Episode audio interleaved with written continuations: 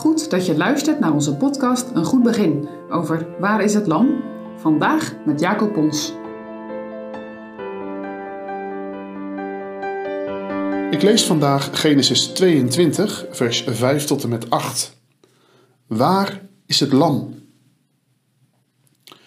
En Abraham zei tot zijn jongeren: Blijf gij hier met de ezel, en ik en de jongen zullen heen gaan tot daar.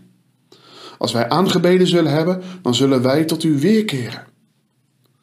En Abraham nam het hout van het brandoffer en legde het op Isaac zijn zoon. En hij nam het vuur en het mes in zijn hand. En zij gingen beide samen. Toen sprak Isaac tot Abraham, zijn vader, en hij zei: Mijn vader. En hij zei: Zie, hier ben ik, mijn zoon. En hij zei: Zie het vuur en het hout, maar waar is het lam tot het brandoffer? En Abraham zei: God zal zichzelf een lam ten brandoffer voorzien, mijn zoon. Zo gingen zij beiden samen. Kom, ga mee. Je vader pakt je hand en je kunt niks anders doen dan volgen, achter hem aan. Ik denk dat ik behoorlijk tegengestribbeld zou hebben. Ja, maar wat gaan we doen dan? En waarom gaan we weg? En waar gaan we heen dan? Isaac loopt met zijn vader mee. Daar gaan ze, vader en zoon. Samen gaan ze verder. Ik kan mezelf gewoon niet indenken wat er op dat moment door het hoofd van Abraham is gegaan. Ze hebben alles bij zich: het vuur, het gereedschap, het hout ligt op de schouders van Isaac. En er staat nergens dat Abraham iets gezegd heeft tegen Isaac. Het lijkt erop dat Isaac zijn vader zomaar volgt. Het moet voor hem toch ook wel een rare situatie geweest zijn. Zijn vader die ineens alles bij elkaar verzamelt en vertrekt. Ja, het zou kunnen zijn dat Isaac wel vaker meeging om een offer te brengen.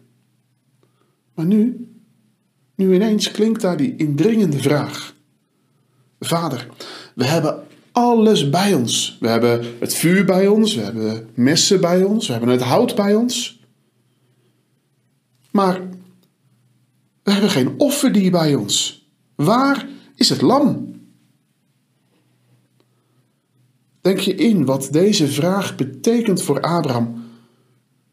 Er moet toch een pijnscheut door zijn hart zijn gegaan. En dan klinkt daar dat hele bekende antwoord. God zal zichzelf een lam ten brandoffer voorzien, mijn jongen. Het zijn zulke bekende woorden. En ja, wij weten wat er straks gaat gebeuren. Maar het gevaar is dat wij, omdat het zulke bekende woorden zijn, zomaar voorbij gaan aan de diepe betekenis van deze woorden. In het Nederlands hoor je het niet zo heel erg sterk. Maar in het Hebreeuws kun je, als je wilt, in dat mijn jongen horen dat hij, Isaac, het offerlam zal zijn. Isaac heeft het misschien niet zo gehoord. Hij is tevreden met het antwoord, waar, waar ook iets in doorklinkt van God weet hoe het zal gaan en ik vertrouw erop dat het goed komt. God zal erin voorzien.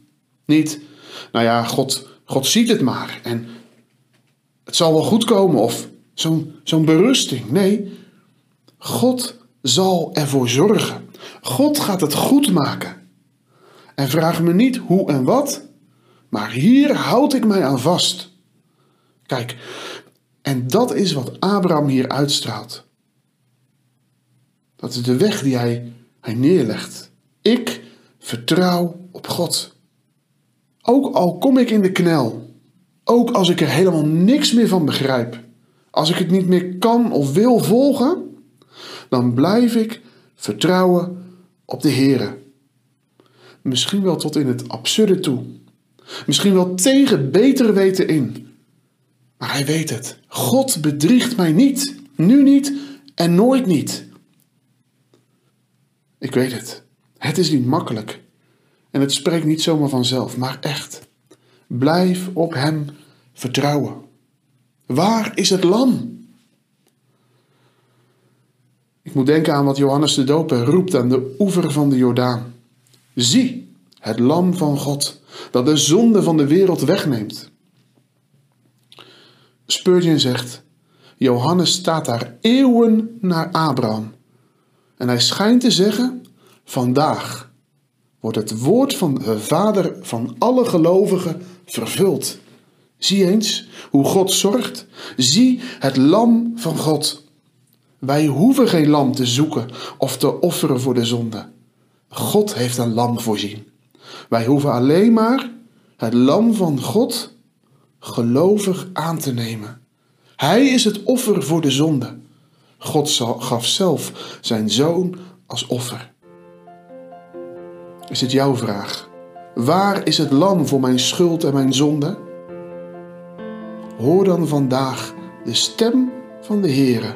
God zelf heeft van eeuwigheid een lam ten brandoffer voorzien. Geloof je dat? Buig vandaag voor het lam.